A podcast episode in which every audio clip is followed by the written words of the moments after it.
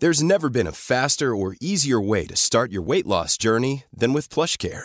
PlushCare accepts most insurance plans and gives you online access to board-certified physicians who can prescribe FDA-approved weight loss medications like Wegovy and Zepbound for those who qualify.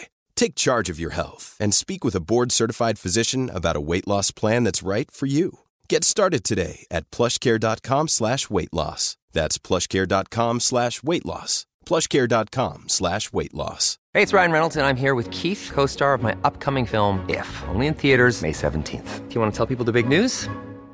All right, I'll do it. Sign up now and you'll get unlimited for $15 a month and 6 months of Paramount Plus Essential Plan on us. MintMobile.com/switch. Upfront payment of $45 equivalent to $15 per month. Unlimited over 40 gigabytes per month. Face lower speeds. Videos at 480p. Active Mint customers by 531.24 get 6 months of Paramount Plus Essential Plan. Auto renews after 6 months. Offer ends May 31st, 2024. Separate Paramount Plus registration required. Terms and conditions apply if rated PG. Hey, Dave. Yeah, Randy. Since we founded Bombas, we've always said our socks, underwear, and T-shirts are super soft. Any new ideas? Maybe sublimely soft. Or disgustingly cozy. Wait, what? I got it. Bombas. Absurdly comfortable essentials for yourself. And for those facing homelessness. Because one purchased equals one donated. Wow, did we just write an ad? Yes. Bombas. Big comfort for everyone. Go to bombas.com/ACAST and use code ACAST for 20% off your first purchase. Good evening, everybody, and welcome to Series 3, Episode 3. We're looking a bit light tonight. Stats isn't with us, and then, obviously, we're all busy. You know, it's middle of the summer, plenty on. But I am joined very, very kindly, as ever, by the dulcet tones of our favourite Irish Italian, Mr. Karl Casco. How are you doing? I'm all right, man. How are you doing? You okay? Yeah, man. Good. Very well. Got this week off with the girls, so spending plenty of time with them. And nice. Yeah, swimming tomorrow. Then I'm going to take them to go up on Thursday. Bit of a mad one, to be fair. Like, I take a week off, and I'll need another week off to recover. Do you know what I mean? And we should be joined by Mr. Jay Cartier down there, but his cat's been standing all over his keyboard. So it was my dog last week who managed to knock the internet off. So if we don't have any blackouts or anything tonight, it's usually because of the dog. And then if we've got any blackouts tonight, it's likely going to be because of Jay's cat. I've told him we should make into a David Crocky style hat. Good evening, Jay. How are you doing? I'm all right now that I've put him downstairs, but I've had to shut door. So if my signal cuts out, blame the cat. So yeah. We blame the animals for everything on this show. We might as well be fucking fans. Hi, this is Don Matteo, and you are listening to the Auto Know Better podcast. Let's do this.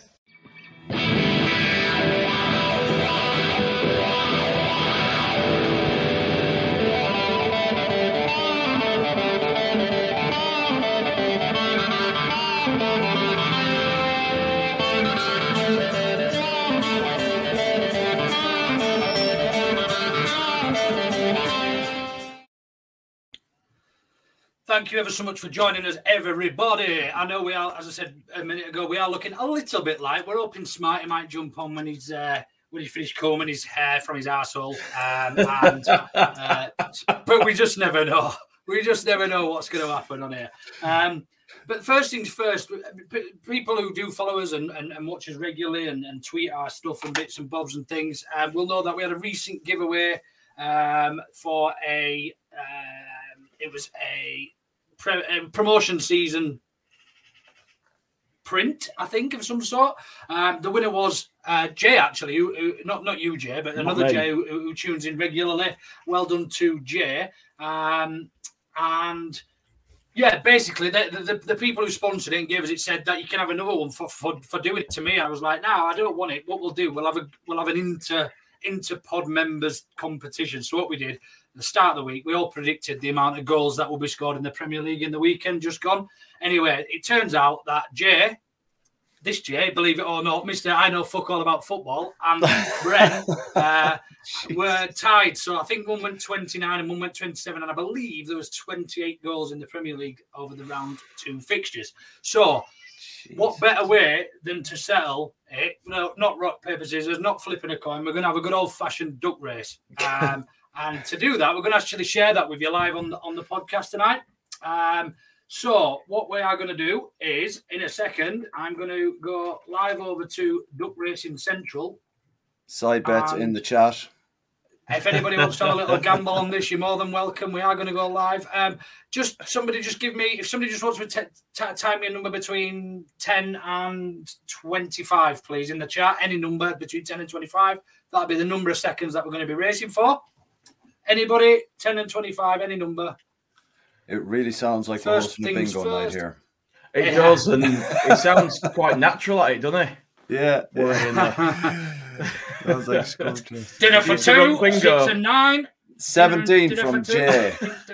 Number 17, right, so we're going to go 17 seconds, right. We're going live in 5, 4, 3, 2, 1. And Brent's at the top with the glasses on, and we got the Bumblebee. We got Jay the Bumblebee. Come on. Here we go. What a way to kick this off. Come on, yeah. Oh, Brent's got you. Come on. Oh, no, Jay's picked his legs up. We all know what this race is like. Come on, Brent! Brent's got it, man. Look at that. What's going on? What? It's a fix. It can't be fixed. That's how we decide everything. God, I never win anything. I'm a winner. Well done, Bren. If you're listening, you're in the group anyway. So, that's the duck race over with.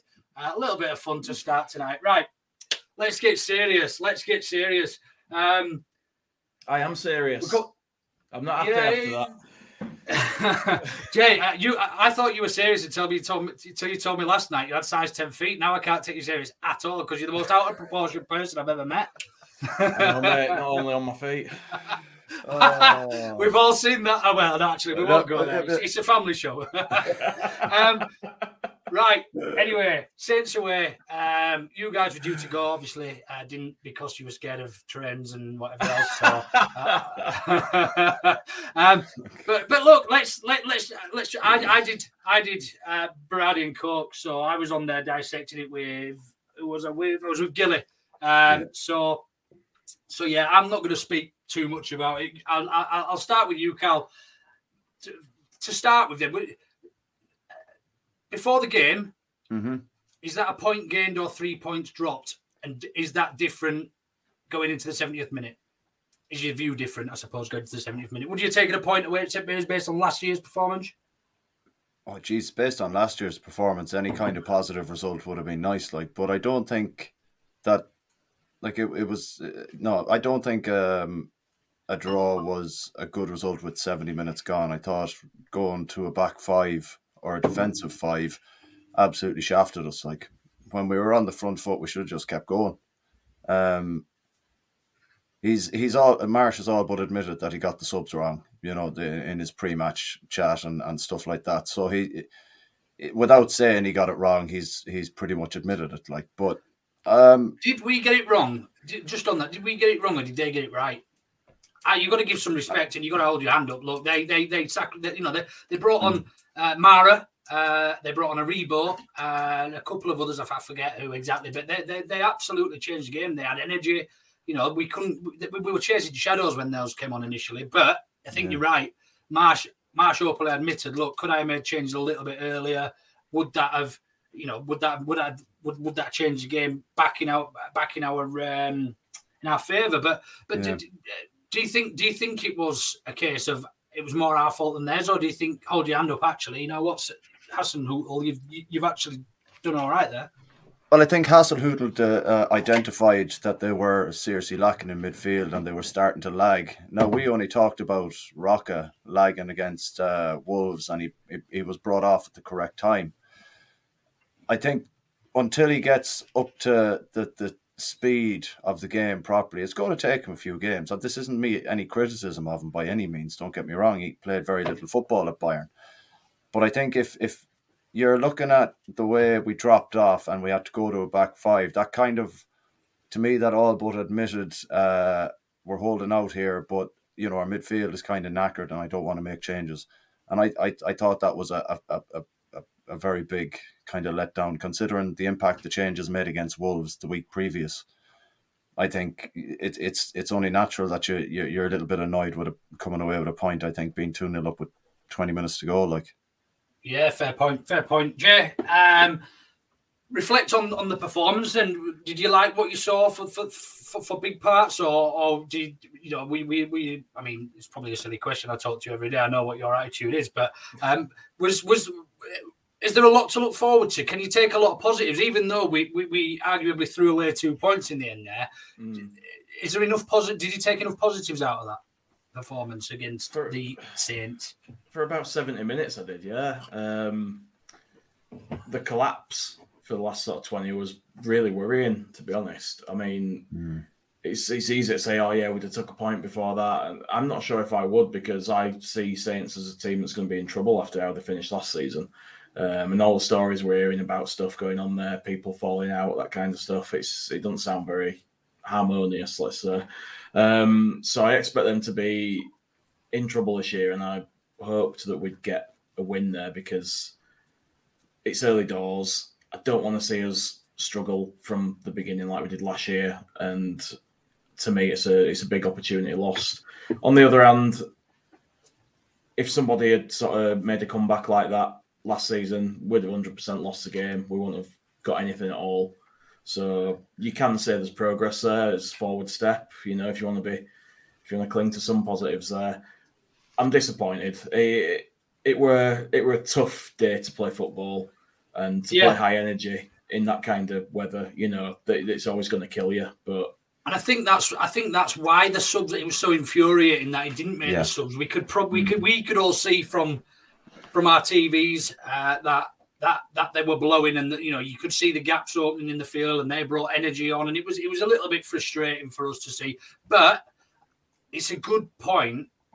It's a good. I think a good point, and the point I tried making to Gilly on Sunday after the Saturday. Did we play Saturday or Sunday? Saturday after the game. Was that Marsh looks adaptable, and he looks like if he's seen, so you know, he openly held his hands up, and he looks like he's not going to make that mistake again. I think, if I'm honest. Another thing I said to Gilly was, I don't think he's used to in that position, controlling the game 2-0 up. Since he's been here, we've always been chasing him and pushing for a winner, and it was almost a bit of a shock, I suppose, to be in that situation. But look, I said to Gilly earlier as well on Twitter, he was arguing with somebody around. No, not Gilly. Yeah, around the start that we've had, and it being not as good as. Sorry, he didn't say that at all. He said it's the jury's still out, sort of thing. And I said, look, the two like-for-like fixtures last season. We took 1 point out of those two games. Mm-hmm. We drew with Wolves at home and got played off the park at their place. It was the worst Leeds performance I've seen for a long time over at St. Mary's. So is that progress? I know it's only a small. It's only a, you know, we haven't got a lot of data to be working with, but it's we've got to see it as progress, haven't we? Surely, 4 points comparison to one in the same pictures. Yeah. I think so. I can't not be disappointed after being in a 2-0 up position. Do you know what I mean? I'm with you. And you know, bigger picture, it's progress. Yeah, lots to look forward to. Do you think what, like you were saying, like it was out of our comfort zone, nearly being 2-0 up because we're always chasing the games under Marsh? Do you think he kind of maybe thought, look, I don't want to start making subs now; it might ruin the rhythm of a team that's 2-0 up. Exactly that. Do you think was that? Exactly that. I know it's completely different to actual real football, but like when I'm playing footy manager, sometimes you'll have a player. You're like your team will be like most of them will be shit, and you'll have one player who's getting a really good rating, but he'll be dead, and it's like even though he's dead because he's playing way better than everybody else, and then you flog him to death. And I guess it's like that, you know, in real life. Sometimes it's like you might not want to take somebody off because they may be doing better than the players around them. They were blowing though. It was obvious to us. It was obvious to us, weren't it, that they were blowing. You could see the gaps opening up, you know. Somebody's already mentioned it. Harrison had given it his all. He was absolutely fucked. Excuse me, I'm drinking Tiger beer tonight. What are we all on? Oh, I'm just on a pint of vodka and Coke in a pink cup. Nice. But yeah, it's I'm quite half glass full, and although I'm absolutely fuming we didn't take 3 points at St Mary's, given the great start we had to the second half, we're still in sixth position in the league. Mm-hmm. You know, we 2 games in, we've arguably beaten and drawn with 2 shit teams that are around about our level. One at home and one away from home. So if that's any measurable, then we should be all right for the season. But let's just touch upon that. Expand upon that and go over what did we all? Oughta know better predictions. And this is with you, Karl, I think, this week in Gilly's absence. This is with me in Gilly's absence. There's not a lot really to report, if I'm being perfectly honest with you. The fans are moving joint top, where they're the only ones picked up points. So, again, well done, the fans. Is that Alison and Marty as well? Yeah, they got it in last week. Yeah. So, Jason avoided a -5, but is still on 4 adrift at the bottom of the table. So the table looks like Jay on top with 5. Smarty, Stats, Fans are all on 5. Just Joe's 3. Bren, Gilly, myself, yourself, Luke, Simon, LUTV, Scotty, Big Lou are all on 2 points, and Jason is on -2. So he's not actually all that bad just at the moment. No, 4 points adrift. 4 points adrift. Yeah, it's like compared to where he was last year. Like, you know what I mean. So he can take a bit of happiness out of that. Yeah. But yeah, that's how it's looking now at the moment. We'll go to the fans for our prediction later on. Don't type in with a prediction yet. It's not fair. Not yet. Not to us. Just really quickly then.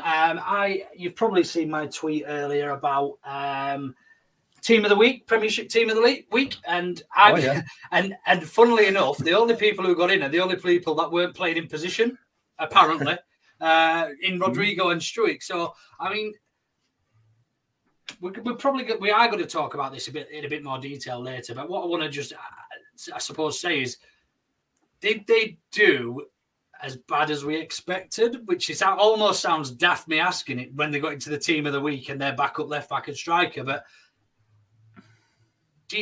where do we stand? Where do you guys stand on backups? And is Struijk good enough to be our backup left back and centre back? I think Struijk is doing a job in a position that is totally alien to him. And at the moment, I think he's really all we've got. I saw someone saying that maybe give Drama a run out in the cup in at left back just to see what he's like. Mm-hmm. Honestly, look, we've got a left-footed player playing at left back. I know he's a centre back, but you know we're always crying out for a player left-footer at left back. You know he's doing a job. It's not the worst job in the world at all. Like and he got in the Team of the Week, so can't be doing all that bad. And as far as Rodrigo goes, man, his first finish was absolutely sublime. Like, where's Rodrigo's best? Where's his best position? Up top. Up top. Yeah, just up top. Like the Jay? I know we. Yeah, up top. I think so. Does that then give us an argument that we've actually got 3 strikers, 3 proper strikers? If he's going to be used, then yeah. Mm. Yeah, I would say that. I would as well. But I think after that second half performance, and especially his first half performance when he started in the 10. I use inverted commas there, but he was poor. The first half, he went missing. He a lot of loose balls. He's not a midfielder. He hasn't got the engine. He looks like he's running in quicksand. Let's be honest. His best run of form for any kind of prolonged period for us has always been when he played up front at the tail end of the season. Did he get 2 against Burnley? Yeah, he got 2 against Burnley. He got 1 against Spurs. He got another couple before it. You're kind of looking, going, right, okay, there's a goal scorer there. Why not play him as a striker? We're missing Bamford. We've got players who can play in the 10 role. Put him up front. I don't see the issue that there is best runs of form for us are when he's actually playing up front. It's annoying if he does get put up front and he plays a game or two and he doesn't score, then everyone lays into him again and starts saying, no, he's not the answer, he's no good. All strikers have runs of games where they don't score. You can't hold that as the bar as that's it. You have 1-2 games where you don't score, that's it, you're out. I think you have to commit. Look at Paddy. Look how much confidence we had to put in Paddy. You know, he couldn't hit a barn door with a fucking shoe, could he? You know, he for a long time, and the fans got on his back, and he even cupped the south stand, didn't he, when he scored? After that, all that time. And but even in our first year in the Premier League, he went a seven-game. I think it was a 6 or 7 game without still scoring. 17. You know what I mean? Yeah. Like so, no one got in on his back when he went a couple of games without scoring. It's just Rodrigo didn't get the opportunity up front that season when we were playing sublime football. Like, and when he did get his chance, he was there. When you've got other players that people like Joffy and Bamford, you know, you're going to get a harder time. You're not going to get cut as much slack. You're not going to get the opportunity. So if you then let me put. Games. No, I'm not going to put this to you. Actually, I'm going to save this for the poll because I know what won the poll. I'm not going to put this to you. I'm not going to put. Who's joining us now? I think Smarty's joined us. Actually, all right. Good evening. Oh well, hello. There he is. Hello, everyone. Oh, your hair grows fast, Smarty. It's nearly back. Should see my ass there, mate. That's where he's coming it from. Yeah, black church bell ropes. How are we doing, mate? All right. Yeah, you. Yeah, good. Thanks for joining. We're just actually talking about. Well, we finished up on Saints. We're just talking about Rodrigo and Struijk making team of the week, and whether Rodrigo should be considered as a backup striker rather than a 10. What's your thoughts? Yeah, absolutely. You've got to utilise him while we can, while he's in the form that he is. Anyway, definitely. Yeah, I think he's played really well, and we saw bits of it in his at the end of the first season back in the Premier League. We saw bits of it, you know, goals against Burnley and a few other bits and bobs spring to mind. Obviously, it's one of them. In it last season, they were all shy, weren't they? Really, they were all below par, really. Yeah. I'd definitely give him. If we didn't end up signing the striker, and obviously Joffy and Bamford are still out, then Rodrigo 100%. Definitely. I would just say people get onto his back if he has a couple of games where he doesn't score when he does get a run up front, but we're just saying all strikers do have runs of games where they don't score, and you can't just jump straight on someone because they've had 2 games without a goal, which is what's happened when he has had a chance. It's the Leeds way, though, isn't it? It's the Leeds way. Yeah, we, as a fan base, we are overly critical of everything. Disaster. Like, do you know what? I'm pretty sure we are the worst fans in terms of that in anywhere. We're also the best fans as well, though. Do you know what I mean? Most the expectations are just so high. Maybe it's because we care so much. Yeah. Maybe because we care so much. Right. I was slagging them up like fucking stands on against Wolves as well. Boo, boo, was that? Oh, my fucking Rodrigo. What are you doing? Bosh. Get him off. Bosh. Fucking get him. Yeah. There you go. Right. Fly through a few of these. We're going to fly through a few of these. Comments, and then we're going to go straight into the poll with Mr. Jay Cartier. Good evening.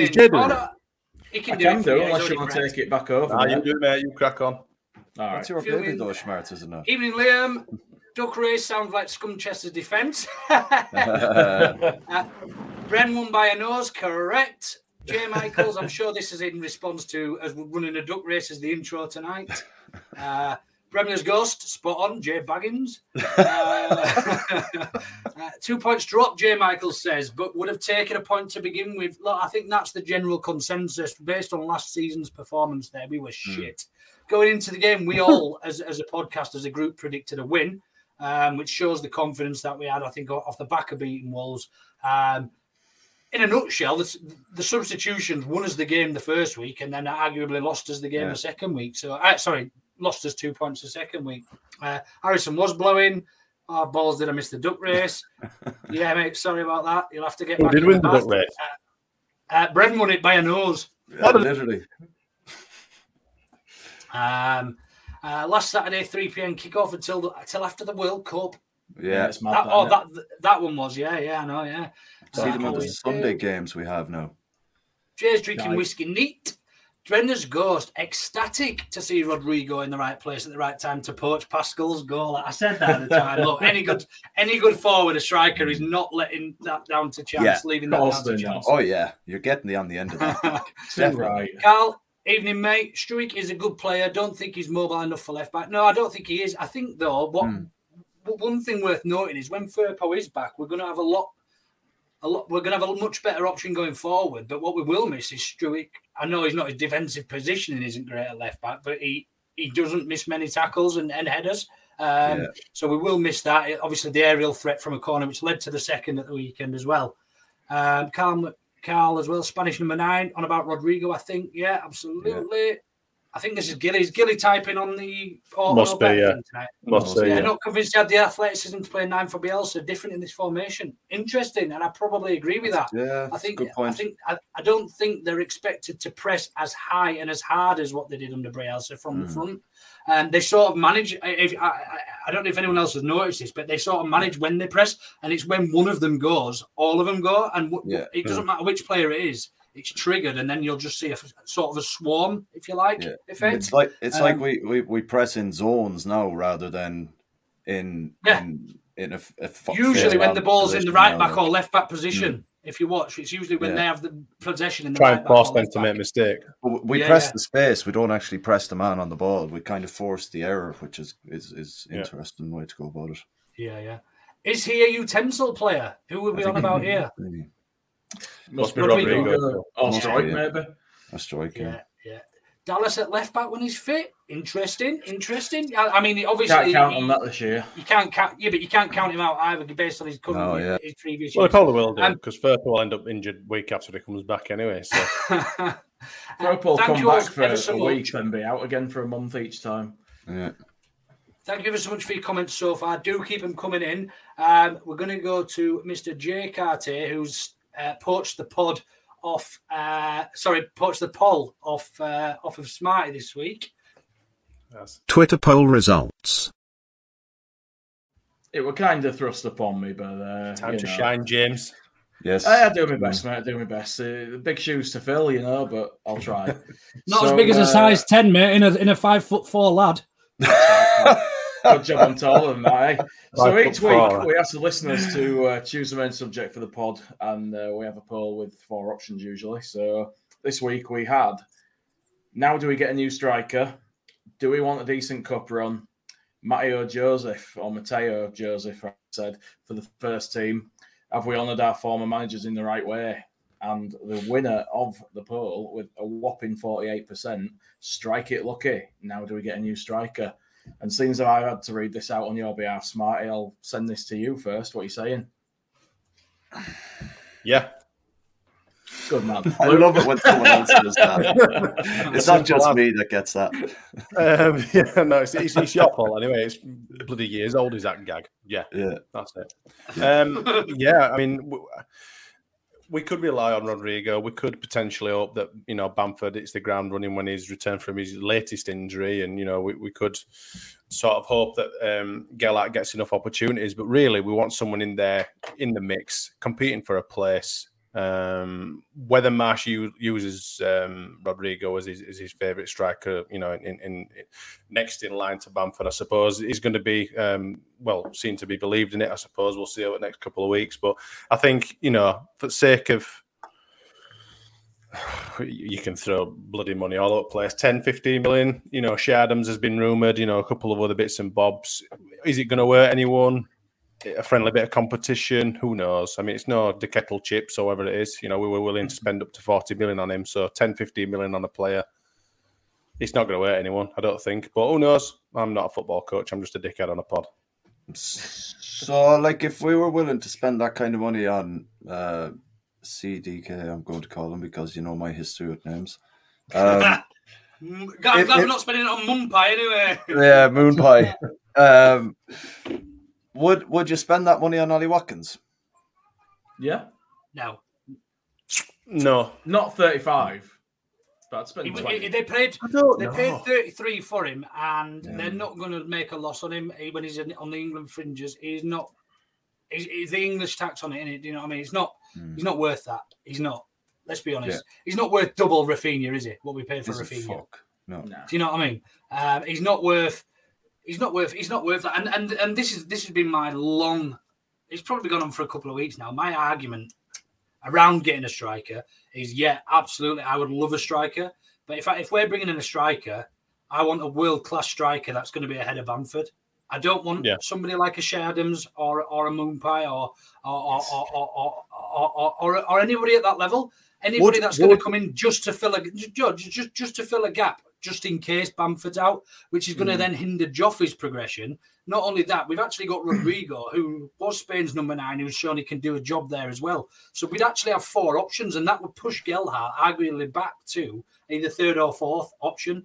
That's not the only reason. If we're investing, whether you say it's only 10 or 15 million quid, that's half or almost half of what we're going to pay for De Kettle. That's 10 million, 15 million out of the next transfer kitty. Or if we identify a world-class player that can play up front, we've just spent 10 million. You're absolutely right. You're absolutely, but it's ifs and maybes again, isn't it? It's if Bamford of course it is. And if this and if that, and for circa 10 or 15 million to have a proper cover at as a striking option. Do you not class Gelhardt and Rodrigo as proper cover? Yeah, I do. And like I say, if worse came to worse and we've got Rodrigo, then that's fine. But I would like that aside. I would like to see someone who was brought in as another striking option to maybe mix it up and give the other guys a battle for a starting position. I don't think Gelhardt's going to knock Bamford off if he's fit, as much as we all love him and all that sort of stuff. So there's got to be someone else there as well as a bit of a presence to battle. I completely agree. As a Leeds fan, I want us to have a strong squad and I want us to compete and I want us to have the best available 11 every week. What I don't want is for us to have four strikers. We only play one. Imagine they all get fit, and then we identify another target that's going to improve us in Bamford. Meaning we'll have to move one of those on. But really, you could class it as having three, couldn't you? Because you could put Rodrigo back into his 10 position or whatever he's been playing.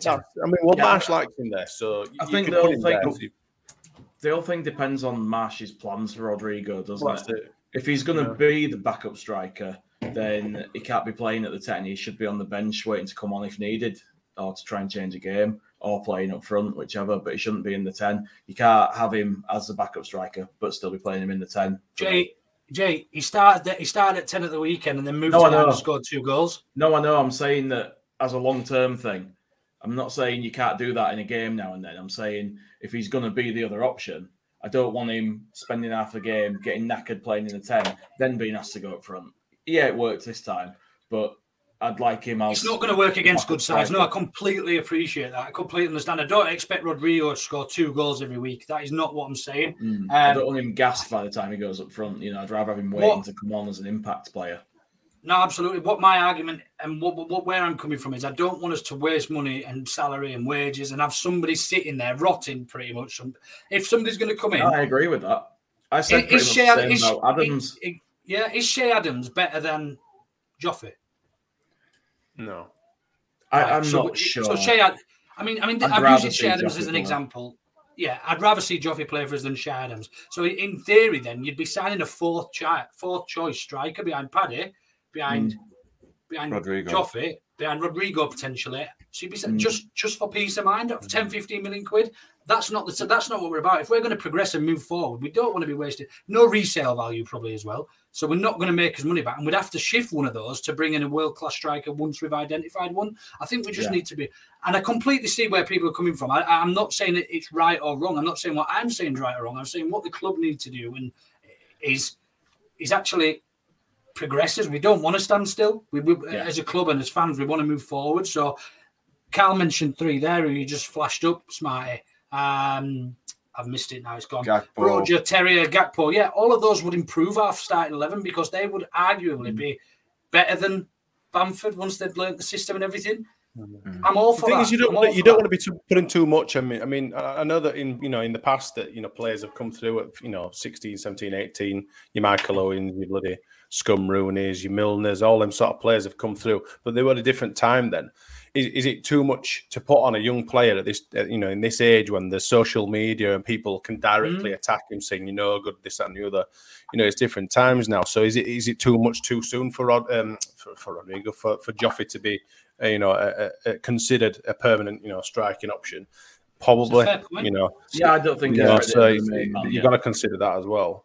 I get that point as well, but I was kind of worried when we were looking at that young fella from Paris Saint-Germain. He was only 20 as well. So if you're kind of looking at a striker like that to come in as a back, like we were essentially buying him as a backup striker. If you're looking at the likes of that, don't buy someone like that because that's going to hinder Joffy's progress down the line because you're essentially starting a player the same age as him over him where you've kind of gone... You're an option off the bench, and now all of a sudden you're down the pecking order because we've got this same player at the same age. I'm sure that Yeah, I completely agree. Now, Callum Wendell would probably rival Paddy now. I mean, he's a special player. Yeah, you know, I think so. I'm not saying Joffy isn't, but what I'm sure the club have considered this with their targets and even potentially, as somebody said to me a couple of times this week, that Joffy actually might fit the 10 spot probably better than what he does the 9 because he's quite slight in terms of a number 9.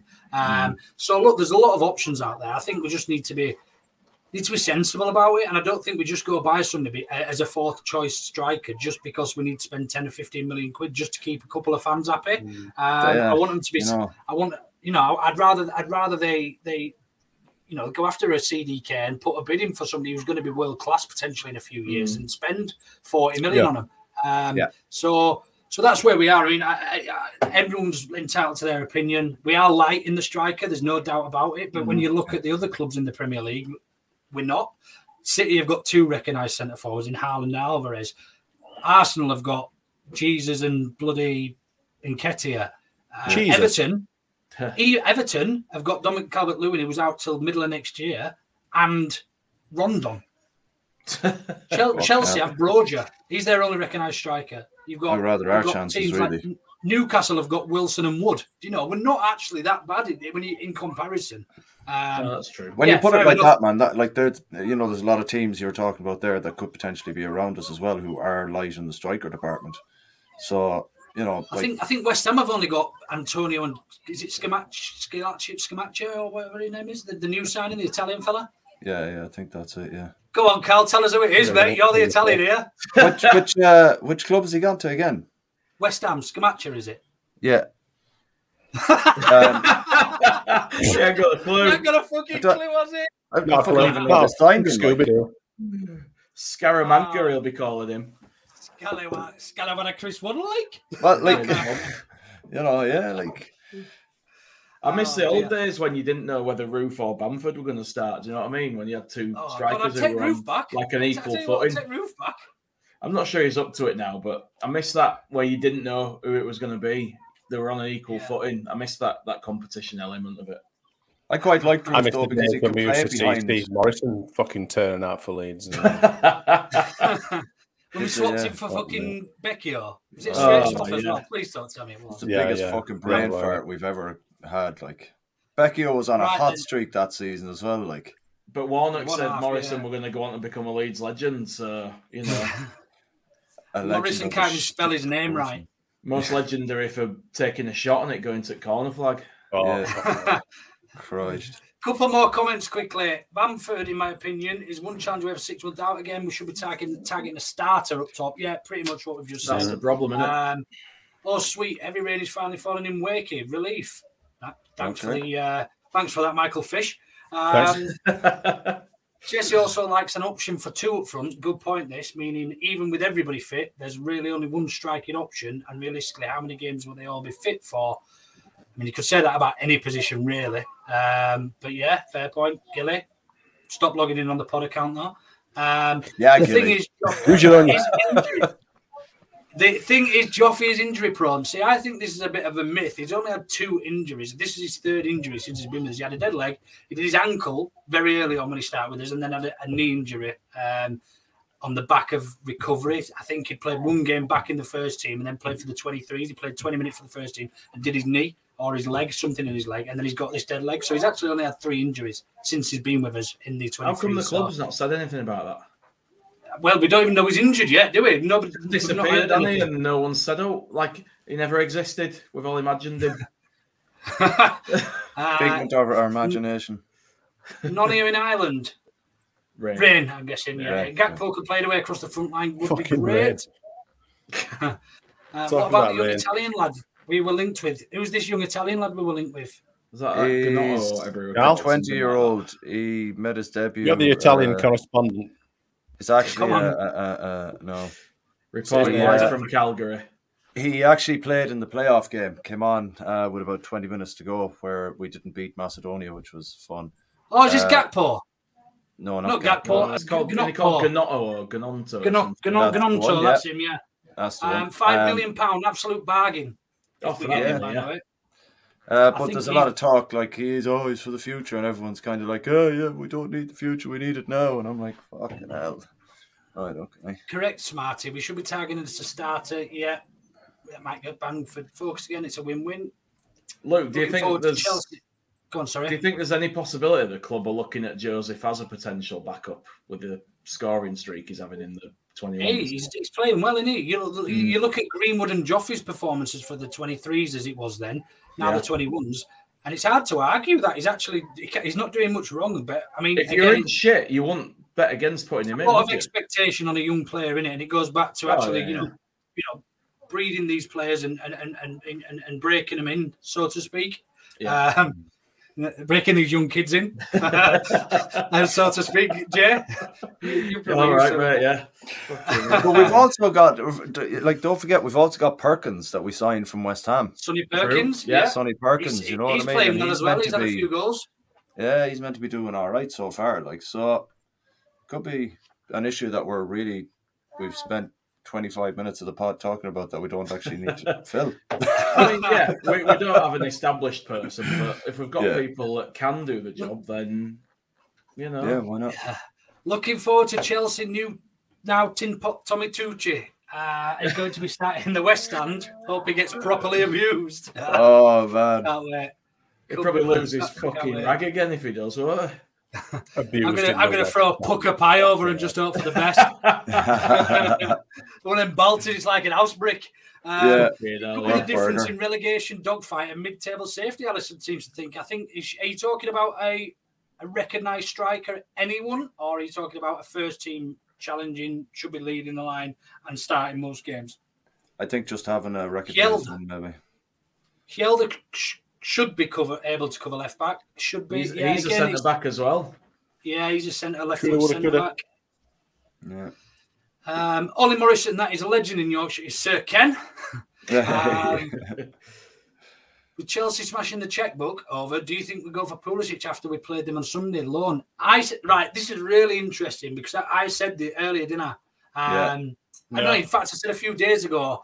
I wouldn't be surprised if the club have got something really fishy going on, like, and just keeping it really quiet. I wouldn't also be surprised if they've got fuck all going on and they're all but They wouldn't tell you that they'd loaned him. They'd tell you that they'd signed him on a permanent transfer. Oh, I was going to come on to this in a second. But absolutely be all over that, Karl. I would. Pulisic, he's difficult. He would. I mean, he's brilliant. He doesn't get enough game time at Chelsea. World Cup coming up. They're signing Gordon. They're signing Gordon potentially as well. It's very good. We'd have a midfield three of the US national team midfield, essentially. We'd have to sing Stars and Stripes before every game, wouldn't we? Fucking hell, yeah. Peacock being replaced with a fucking eagle. There were people in South Stand chanting USA. I mean, fucking come on. What Smarty won't tell you is he would dress like Apollo Creed when he comes into fight. With fucking hat and shorts. Living in America. Party Boys is more my style. Honestly,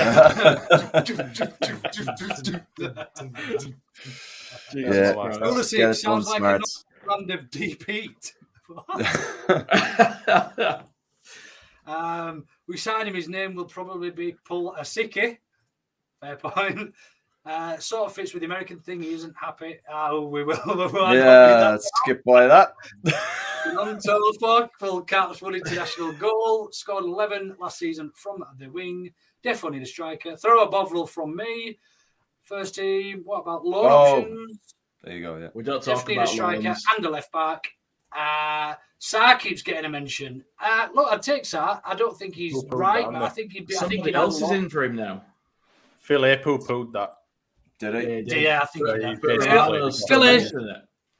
Philly also don't want James playing as a false nine. Ellen Road, the scrum judge, right? Oh, can you see? Yeah, cool. But yeah, just on Philly, he also didn't tell us that Dan Moylan was going to tell us that Mr. Adams was only here on loan. What do we make of this? Like, this is completely off piece. This is just based on the Twitter meltdown that was last night. What do we all make of this? Dan Moylan pissed up on a beach somewhere from the square ball, absolutely steaming, starts chatting on Wacko of all fucking places. Is that where he did it? Yeah.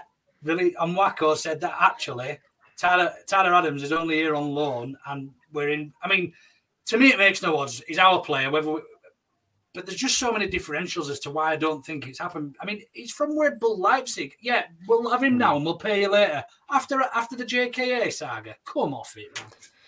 Yeah, but it all seems a little bit.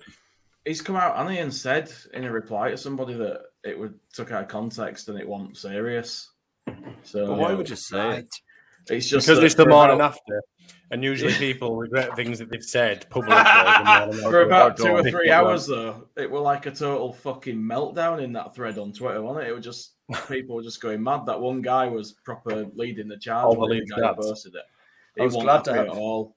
I was glad to have my Twitter account back at that point. Like that. Is this on? Was this on Facebook or was it on Twitter or something? On Twitter. He put it on Twitter. So somebody found it. Some pessimistic Leeds fan who was probably palled up with Jay somewhere. They probably share a tent on a weekend and just discuss how shit Leeds are and how wank the club's running that. I don't say what's up. He basically he found this post on Wacko and decided to tweet it last night, and everyone's like, "Oh my god, it might be true. Oh my god, we've just seen. Oh my god, it doesn't actually say we've signed it. It just says don't disclose fee." And everyone was going a bit mad and whatever else, but. Does it really make all that difference? Because if it's stage payments anyway, it's $3.4 million a year that we pay for him. We've got him from Bright House. We have got him on Never Never. Yeah. But it doesn't. It doesn't. More than like you say, Jay's come out and said it was a little bit of like I don't know. I don't know the exact words. I haven't seen the tweet. I've just heard what people have been telling me, but. But yeah, it's just a bit of something and nothing. We would argue about anything, wouldn't we, as Leeds fans, I think. That's the thing, innit? There's that many bloody miserable bastards that literally strum one out as soon as they see a little bit of negativity going across. I completely avoid Facebook. I can't stand the chuffing platform anyway. But, Twitter, as soon as someone latches onto a little bit of negative news or whatever, it's like a fucking firefight, innit? It's like a zoo. I don't know if it is. I don't know if he's actually saying it's not true. What he said is, this has been stripped of any context and blown out of all proportion. And he's put a laughing face. Thought it affected the number of loans we were allowed. Realised I was wrong, so deleted. I thought the idea of it was funny, though. Otherwise, it's just a canny piece of accounting. No confidence is breached. And then he's put something like, people getting outraged about absolutely nothing. If it's even true, it's hilarious and good on Leeds. So I don't know if he's saying that it might be true. He doesn't know for definite is what he's saying, is it? It sounds like it's an opinion. It's hard to make out, yeah. Yeah, I think it's all been blown out of proportion. I don't want to spend any more time talking about that, to be honest. What we'll do is we'll move on to Sunday's game that we will all be in attendance, all relatively close to one another. I'm in FA2. Hopefully not. Not that close, because, You just come and stand next to us, man. You'd be grand. Yeah. Brad, cheese wedge. It's fucking acing wedge, mate. It's acing wedge. Fucking acing wedge, mate. It is. Right then, come on then, Chelsea. How's it going to go then at the weekend, Jay? Come on, let's say let's say the most negative spin first, and then we can all build everyone up a bit. Yeah, no worries. Obviously, it's Chelsea. We love playing them because we hate them, and. We seem to struggle quite often against the fuckers with a team of superstars, even though they seem to be like the most average team of the top teams, if you know what I mean. But yeah, obviously I'm going for a 2-0 Leeds win. What else am I going to go for? We're not doing the predictions yet. They're in turmoil. You've confused me now. Can you not just talk about the game? I don't know about the game. It hasn't happened yet. What do you expect to happen apart from 2 goals for each team? One team, yeah. I think it's going to be interesting because Tuchel's going to be in the stand getting egged and pied and all kinds of shit going on. Obviously, as we've now seen, he doesn't have the most cool head on him, does he? That's why it'll get chucked at him, mate. It's not good food at Leeds. That fucking pizza I had that were like a fucking manhole cover. You know what I mean? I'd rather have licked a manhole cover in the end, but straight from the ovens of Chernobyl reactor. Your breath smells like you can tongue manhole covers. That was good for you, Luke. It'll be a tough game. I think it's just I can't really predict how it's going to go. I think it's going to be a lot of defending, try to catch them on the break, and Marsh will probably keep us compact and narrow again, but we'll see. I think it's a good time to play them because all the shit going on around them, probably as good as we're going to get all season. So, yeah, I mean, hopefully we'll have a good go at them. Hopefully we'll have a decent set of fit players, and hopefully we'll get a result. It's just going to be probably a bit like Dunkirk at the back at times. Karl, where do you see us struggling at the weekend? Everywhere. From the football. I'll try and be a little bit positive about it. I think the only place all over the park. But when we get that push forward and we just get caught with the ball over the top, that's my one worry with the players that Chelsea have at the moment. Like they've got your man from Brighton. Cucaracha. That was what was going to come out of my mouth. I'm not going to lie. I think with him overlapping and bombing down the wing, it's going to be very, very dangerous. Like whoever's playing either left or right back is going to have to be very, very much on their game. I'd like to see us sit a little bit deeper playing a back four and maybe just play with a bit of width, because they've got a strong centre mid. And if they play Kante and we lose the ball to either Jorginho or we lose it to Kante, that's us fucked. They're going to spread it wide straight away. And it's going to catch us. So I'd like to see us play a little bit deeper. We seem to have a lot of pace on the counter-attack, which seems to be, the way we're going at the moment. So if we can utilise that while sitting a little bit deeper, I know it goes against what Marsh wants, sitting on the halfway line and all that. But as long as he doesn't go with a back five and just plays a bit more cautious with the back four, I think we'll be all right. Aaronson could really pester them. Yeah, I think I think Aaronson is going to give either Jorginho or Kante a torrid time, because his energy is going to be horrible. Absolutely. Was it the home fixture last season when Dan James got sent off for that challenge on Kovacic? Late on in the season. That's what he's serving his. That's what he served his game ban for. Yeah, 3-game ban for. Like a steam train, didn't it? Bless him. Yeah. Great challenge. Absolutely loved it. Smarty then. Where do you think we might get some?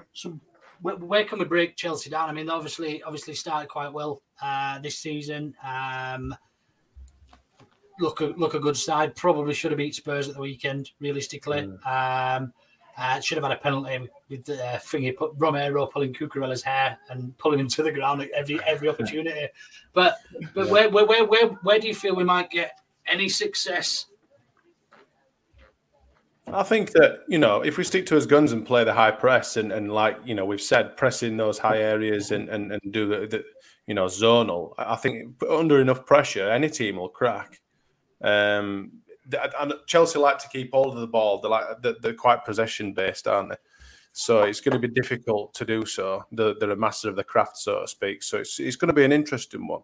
It'll be an interesting fight between Tyler Adams, Rocker, and Kante in the middle of the park. I'm looking forward to seeing how. Kante's not playing, mate. He's got a knock. Oh, is he not? Oh, I'm to see how that worked out. Yeah, but never mind. I think our like Jay said, I think they'll push onto the wings. I think our left and right backs need to make sure they put plenty of toilet roll in the fridge, because we're going to get butt fucked on the wings. But yeah, I think if we keep our heads, keep the press, and like I said, Marsh is definitely one to adapt his style and adapt his formations and stuff depending on what the opposition is. So it's not like. Bielsa style, we're going to play it this way, and if it don't work, then that's us fucked. So it'll be interesting, and it'll be his first proper test. Not that Southampton and Wolves are shite teams, but this is the first of the big wigs. Then I'm looking forward to it. I think last year I'd have probably been shitting myself, but I am actually quite. It's going to be a good. It's going to be a good measuring point in it as to how far we've come, I suppose, and where we are as a squad. and as a team this season. Just looking at trying to find some stats and stuff. The only ones I can find are bookies stats. Now we're 19-4 to win. However, when we've ever been 19-4 to win before, we've only won 1% of those games as a club. Wow. Excellent. So winning 100. So basically, we've got a 1 in 100 chance, but the odds are only 19-4. So yeah, I think I expect it to be a torrid afternoon. I said after watching us against Wolves, where we beat them, and the style of football that we're playing, we will take some hidings this year. Is this going to be the first of them? I don't think so. I think if we were playing away, I could probably imagine it. But I think obviously Ellen Road, we know what Ellen Road's like, and everybody wants to win, and the players do seem to play that bit better at Ellen Road. Yeah. It goes without saying. So yeah, I think we'll be beaten. I do, but I think it'll be a great opportunity to measure. I think we'll really struggle with Reece James on the right against Struijk. I think he'll cause him all sorts of trouble. Is Mount playing? Good you question. Guarantee that fucker will score if he is, won't he? Horrible little rathead. But yeah, look, I just hope we don't. Well, I know we will. If we get beat, the world's going to end. Why didn't we sign a striker? Why didn't we sign a left back? I think Reece James will have a lot of success down our left back because Struik's positioning is awful. And as a left back, because he's not a left back, and yeah, Reece James isn't. He's really, really good at the right back position, and he's playing on right there. He's playing centrally as like a false nine. Yeah. Mm. Can't wait for that. I definitely fancy Adams against him, though. 100%. Yeah. I think our boys will do the business in the middle. I think he's just on the wings where we'll get absolutely torn to shreds. I do. I think in the middle we'll probably match him, especially if Aaronson starts centrally and Rodrigo starts up top. I think that's probably my favourite start, with either Sinisterra and Dan James starting on one wing and Harrison on the other. And then you've got Rocker and Adams in the middle. Does Cooper start this weekend? Nah. Yeah. If he's fit, then yeah. Fuck off, Jay. Cooper back to me. Yeah, you beat me to it. I just don't see him walking straight back in. I think Marsh likes Cock and Laurenti. I don't think he'll just put him straight back in. There's all sorts of things wrong with that sentence, but mate, there might be, but it's just what I think will happen. I'm not saying. Sorry, just say that again. Do you think? Regardless of Cooper's fitness, we're going to go with those two until there's a reason not to. I think for now we will. As far as fitness goes, he's not going to be match fit, is he? He might be fit, but not match fit. He hasn't had any pre-season, has he, really? No, that's what I mean. And that's why I don't see him being chucked in. Yeah, but surely, if you're available for selection, then the manager deems you fit enough. If you're not fit enough, then you're not going to be available for selection. You might only be fit enough for a certain amount of time. You might not be fit enough. He didn't even play for the 21s the other night, though. He didn't even play 10, 20, 30 minutes for the 21s. So I don't want to see him back in before he's got at least some sort of minutes under his belt. Do you know what gives him in the cup game and let him play that? I just mean to get him. Bremner's ghost has just piped up. Jay Baggins can say what he likes. The show is a free speech friendly zone. All opinions are welcome here, except Luke's. Get a bit of stick to that, aren't you, Jay? For a change. He's like the conductor, isn't he? He riles. That's what happens when you start sticking pins in club badge. Fucking. And throwing eggs at Rad's office window when you're driving past. Did you notice that Click got a bit of game time for the under-21s as well? So I'd like to think that that's kind of to get him prepped and ready for some kind of major role against Chelsea, perhaps. Mm. And not for a transfer. By potentially letting him get injured. Yeah. Anyway, I think we've covered enough there. Well, what we'll do now, we'll move on to. Have you got a pen and paper, Karl? I have. Auto no better predictions. Let's go straight into it for Chelsea. Smarty, hit me. Fucking Jay Baggins, that's tickled me as that. I'm gonna go because of this Gilly's new fucking point structure. It's pretty much pointless. Anything but a Leeds win, innit? So I'm gonna go 2-1 Leeds. Right, Carl, Jay, let's go with you. 2-0 Leeds. 2-0. Got a good feeling. Shared your optimism. Got a good feeling. Carl. I'm going to go... I'm going to have to go 2-1 Leeds. It's only a fucking game, boys. Let's be honest about these. At least these predictions. I am being honest. You think we'll win 2-1? Yeah, I do. Really? I think we'll get beat. Would you rather I went back to doing fucking no predictions at all and just sitting here like a grumpy cunt? Like, Carl, you can't win, can you, mate? Oh, Carl. Oh, it's a family show. Can't help himself. That's my bad. Okay, I'm going to go. I'm going 1-1. See, I was going to go 1-1, but I'm not really. You do know that if now we do actually win, I don't give a flying. We are not beating Chelsea. I hope we do. No, we're not beating Chelsea. I don't want to scupper my nice fat 5 points that I've gained over the last 2 weeks. Thank you. It took me about 13 games to get 2 points.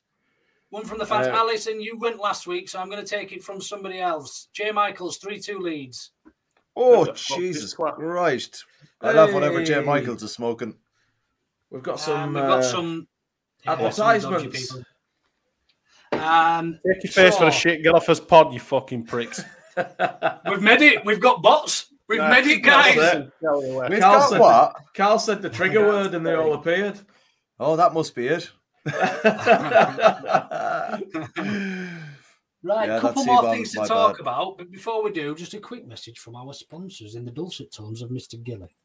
CBD are a family company with a local shop feel and exist to continue to promote the obvious and immediate benefits of CBD products while keeping the cost to you, the consumer, as low as possible. You'll find multiple flavours available on our site, answers to frequent asked questions and suggestions on what is right for you, as well as a web form for you to get in touch. There's free delivery on orders over £50, and don't forget to use the AutoKnowBetter discount code of OKB10 for 10% discount of all products. Lastly, a portion of all profits will be donated to mental health charities. What does mod needed mean? Go on, sorry. Oh, moderator means that, well, I don't know. Jay'll know, he's into all this technical. Does that mean they can like delete comments and stuff like that? Is that what we're doing? Somebody just policing the comments. I think we might get that sorted actually, because we've had that a couple of times now. What we'll try and do is maybe get that sorted at some time or another, but it'd probably take us another year, but who cares? Go on, Spy, what were you saying? Followers, though. No, I was just going to comment on Gilly's dulcet tones, as you said. You could bloody talk a glass eye to sleep, that lad. I tell you what, like... You know what he really should do? Story times with Gilly, like... Yeah, he should really start reading books live on YouTube. Or the dirty novel. It'd be like the boring... Good evening and welcome to Mr. Gray's Cupboard. He should start doing classifieds now that BBC aren't doing them anymore. He should do his own YouTube show. Carlisle. Defo need a mod. Okay, we'll try and get that sorted. If somebody contact us through the pod DM and ask tell us how to do it, because we don't really know. DM us through the pod if you're interested in being a mod. If you're here all the time, Alison, Jay, I know you two are. So if you're interested, then please do it. Ooh, don't know how to do it. But we'll set it up. We'll get it set up. Wicked. Right, a couple more things to talk about. Academy Dreams. Anyone else seen that advert tonight going out? No. Not tonight. I saw a clip of it last week, I think. Yeah. So this is the first I've seen it. It's Academy Dreams, Leeds United is an all-new 6-part docuseries coming to Prime UK and Ireland on September the 23rd, narrated by Vinnie Jones. I am really looking forward to that. First of all, just because it's Vinnie Jones. Ideal. Love Vinnie Jones, but also everything around the academy. What do we expect to see? I mean, obviously it's going to be edited, so there's going to be bits and pieces that they're not going to show. But I'm assuming because it's been filmed from the 2021-22, his last season, there'll still be a bit of Bielsa in there, right? Yeah, probably. I just quite happily watch Sean McGurk shit up Lewis Bate on loop constantly. I hope that's in there. That's like the Declan Rice one that when he was sleeping on the couch like that. I didn't see anything about it, so I couldn't tell you what I expect, to be honest. Yeah, no, Jay'll bring it up in conversation next pod. Yeah, that's right. Who did he scare? Lewis Bate. Lewis Bate, Sean McGurk got. Have you not seen that? Got him twice, two or three times. He's got him. Yeah, the quality. Yeah. Bate absolutely shits his pants. Oh yeah, proper Irish, proper screams and that. It's really funny. I haven't seen it. Oh yeah, sorry. Get well soon, Vinny. He's worth noticing. He did have. Yeah, he's going through. Through chemo at the moment, so yeah, get well soon, Vinny, from everyone. I did see an interview with them there last week on, I think it was BBC or something, and apparently he's coming to the back end of that chemo treatment and stuff now, so. Good stuff. He was in flying form. Glad to hear it. Yeah, absolutely. Academy Dreams, and so yeah, but I mean, it's just obviously going to be a little bit of a behind the scenes, but just while we're on that note, and I know it was one of the poll options that didn't get picked, but I'm just going to do a quick whip round, a quick vote with Thorpe Arch being named in Bielsa's honour. Are we all happy with that? Do we all agree? And what else could we potentially have done differently, if anything at all, then Smarty? Like I say, one of the options for Paul on it, but I don't know. I mean, Thorpe Arch was Wilco's brainchild, wasn't it? And I know that obviously Bielsa's evolved it and adapted it and made it into this absolute phenomenal training facility. But why not? It had to be one of them. I just hope that, I mean, going off a tangent slightly, I just hope that at some point in Wilco's remaining years that he's with us, that they actually do something about honouring him in the right way. Because really, he's the only one, out of our huge past figures and stuff that they've not really done anything for him. There's no, I mean, we've got no stands left to name after him. We've got no training complex now to name after him. So maybe they can just buy Chippy across the road and call it Wilco's or something. I don't know. But it needs doing. But I'm happy with Bielsa. I mean, there's an equal argument for Wilkinson. I think the problem was that they were going to name it Wilkinson's, but they didn't want people turning up for like a shower robe and like some like some new taps. For any Irish viewers, Wilkinson's is like a Poundland type job. Yeah, it's on the lines, but yeah. It's a bit no, I mean, Jay, what are your thoughts on Bielsa? Do you think it's apt? Yeah, I think it's decent. I'm not sure whether it's grand enough, but I don't really know what else they could do, to be fair, without going crazy. We could just call it Bielsa Land. Well, he's got a street in Trinity, hasn't he? So, what more does he want? Yeah. No, I'm joking. I think it's a decent move, but yeah, it does, like, beg the question, why there's nothing for Wilco? Will he ever get to see himself honoured by the club? Is the question, isn't it? That'd be one of the biggest disgraces that the club could, 100%. If they didn't do anything for him whilst he's still alive to actually see it and be appreciated by, 100%. The fan base, that'd be just fucking unforgivable, really. It was also the brainchild behind St George's Park, though, the England training camp, and they've still not recognised it. So he's brought a lot more to youth football than Leeds, shall we say. So, I mean, because you'll be putting up there with Dave Hockaday soon. I don't think the training ground should be named after Bielsa. Sorry. You don't? Smarty, no. Like Smarty said, it's Wilkinson's brainchild. We wouldn't have that place without Wilkinson. I know, Bielsa put a few beds in it and he did whatever, but let's be honest.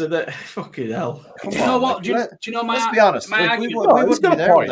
We wouldn't be there without Wilkinson. Not at fucking Cascas. We'd still be fucking training on Lowfields Road or up in the uni. My argument to that, Karl, would be, why would it be timely to name it Wilco now? Why not do that?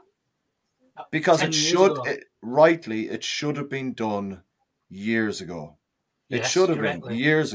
So... But given recent history, makes no odds. Should have been done. It makes no odds that Bielsa changed this. Give Bielsa something else around. What would you give him? Build something for the man. Do something.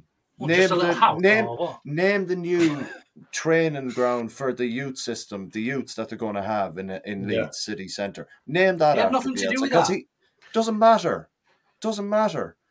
Marcelo Bielsa Park and Ride. Look, it's just my opinion. I think we should look to honour Wilkinson for what he did first. I completely agree. And then look to honour Bielsa. I completely agree. I completely agree. But however, I also think in recent history, Bielsa has brought so much more to the city, not just the club, the city as a whole, the people, the belief, you know, everything. He changed the attitude. He changed the attitude of more. He redesigned football pretty much for us as fans, didn't he? I get that, yeah, but you're also forgetting that Wilkinson did the same thing for us. And what have we honoured him with? He did the same thing. Wilkinson did the same thing for us. Got us out of the second division. Got us up to the first division. That's not up to the current. No, I know it's not. I'm not saying it is. I'm not saying anything like that. I'm saying that it's wrong that we haven't honoured him first. No, I completely agree. As a club, however, I think we should do the training ground after Wilkinson and whatever redevelopments we have around the ground afterwards. He redesigned that. He redesigned it. He got his wife, who's an architect, to come in and redesign it. What did she redesign? I've been out at that training ground numerous times over 2 years. Have you been there since it was redesigned by his wife? Yeah, I've been out there, man. It's like I've been out there once or twice to watch youths and stuff like that, man. Heading on. He's got a badge. He's got official badges, all right. No, but like he got them to open up the swimming pool, and he got them to reopen this and that. Like there wasn't it shouldn't be Bielsa. I'm sorry, it shouldn't be. I love the man. They've got a running track. They've levelled and then fucking tiered some part of the training grounds. They've spruced it up, but they've given it a lick of paint. The car park for Bielsa then, Smarty, if not that. So he should have been named after Wilco. As much as I love Bielsa, there needs to be something more significant than redevelopments he did at a training ground. I'm not disagreeing. What I'm saying is, why would it be appropriate to rename it now under Wilco's name after the recent history in Bielsa's years? Yeah, but if we're going to rename anything after anybody, why not start where our history in the 90s started, was with Wilkinson. Why not sort him out first and then sort out something for Bielsa when we've redeveloped something at the stadium or we've done something where we can just go, people can come and they can have a statue beside the corner of the stadium or something. I think it's completely appropriate that it's named after Bielsa, and I think I think we should maybe have a Wilkinson's wall or something like that where you know, something just recognising them as something, maybe whatever, against a wall, and something that becomes part of the club, that's part of the history, not necessarily something that's recent history, that's actually not that relevant to now, and certainly the last 3 or 4, 5 years. So yeah. Anyway, before you finish, a cynic might say they've renamed the training ground after him because that don't cost anything. Again, and they wanted to do something for him now. That's a cynic might say that. Negative. Not me. I'm just suggesting. Typical Leeds. Absolutely not me. No, it's because. I don't know why that came on. That was an accident. Oh, brilliant. It's always fun seeing Lampard cry, though. Anyway, last thing before we do go, we've got another competition running as of probably tomorrow, or maybe later tonight if I can be asked doing a tweet. Miss M. Render, part of the group who helps us get started with the graphics and stuff, has decided to donate a print giveaway. So very much like the most previous giveaway we had, which was a print, just a retweet, follow us, follow her, and we'll pick a winner on next week's pod. I think that's everything, lads. Have we got anything, any other business that anybody would like to discuss, share, or forever hold your peace? I will just say, Tyler Adams, Baron Cross has put a tweet out. Tyler Adams was 16 the last time he played Chelsea, his New York debut, and he scored in a 4-2 win over Mourinho's side. So there's a good omen for you. We'll take that. Yeah. So, any ought to know bitters? I was just going to say, my little fucking get up and go there was a bit of an old art. Ah, right. Ought to know bitter. With crack on. I'm done. I was just saying. That was like an ought to know better, but you didn't do that. I'll give you an ought to know better. We got this fucking pretend ought to know better with Rachel. We've got this with Rachel Italian, pretend Italian. He doesn't know anyone's name. He can't pronounce any of fucking clubs. He lets us all. Don't even like spaghetti. That's fucking blasphemy. That. Sorry, mate. Thank you ever so much, everybody, for joining us. We will be back Sunday evening. I think it's going to be Mr. Jay Cartier and Mr. Smarty again. Come on, the dream team. After the game on Sunday. If anybody wants to get in touch, you know how to do it. Give us a shout through the pod inbox. Drop us a DM. Any queries, questions? It would be nice if somebody could share how to do this mod thing with us as well. That would be really kind. Just Google it. That's the modern way. Make it up as you go along.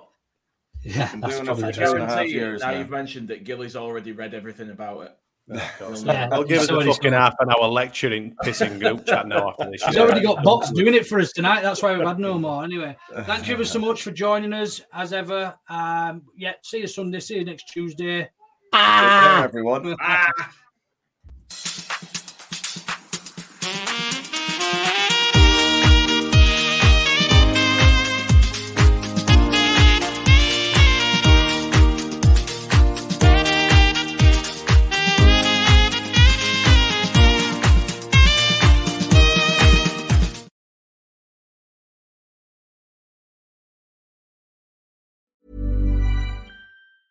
Planning for your next trip?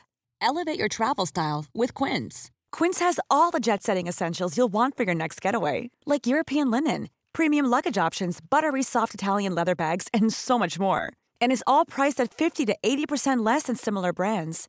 Plus, Quince only works with factories that use safe and ethical manufacturing practices. Pack your bags with high-quality essentials you'll be wearing for vacations to come with Quince. Go to quince.com/pack for free shipping and 365-day returns. Want to get a chiseled look in the jawline? Sculpt and shape your jawline with added volume from Juvederm Volux XC. Juvederm Volux XC is an injectable gel specifically designed to be robust enough to improve moderate to severe loss of jawline definition. And it is the first and only hyaluronic acid filler approved for the jawline. Add volume to your jawline for a chiseled look with Juvederm Volux XC. For important safety information and to find a licensed specialist, visit Juvederm.com. That's JUVEDERM.com. Not for people with severe allergic reactions, allergies to lidocaine, or the proteins used in Juvederm. Common side effects include injection site redness, swelling, pain, tenderness, firmness, lumps, bumps, bruising, discoloration, or itching. There's a risk of unintentional injection into a blood vessel, which can cause vision abnormalities, blindness, stroke, temporary scabs, or scarring. Talk to a licensed specialist to find out if it's right for you. Visit Juvederm.com. That's JUVEDERM.com. Thank you for listening to another Ought to Know Better podcast, the Independent Leeds United podcast. You can engage with us via our socials on YouTube and Twitter at the address @OughtToKnowBetter with your thoughts on the show or subjects you'd like us to discuss. You can even join us live and have your say while we're recording on our YouTube channel for the main weekly show and the Berardi & Coke after-match podcasts. We've 3 years' worth of content you can listen back to, from interviews with former Leeds players and managers to Hollywood stars. Maybe choose carefully which match reviews to check out though. Remember to subscribe on whichever app you choose to follow us on.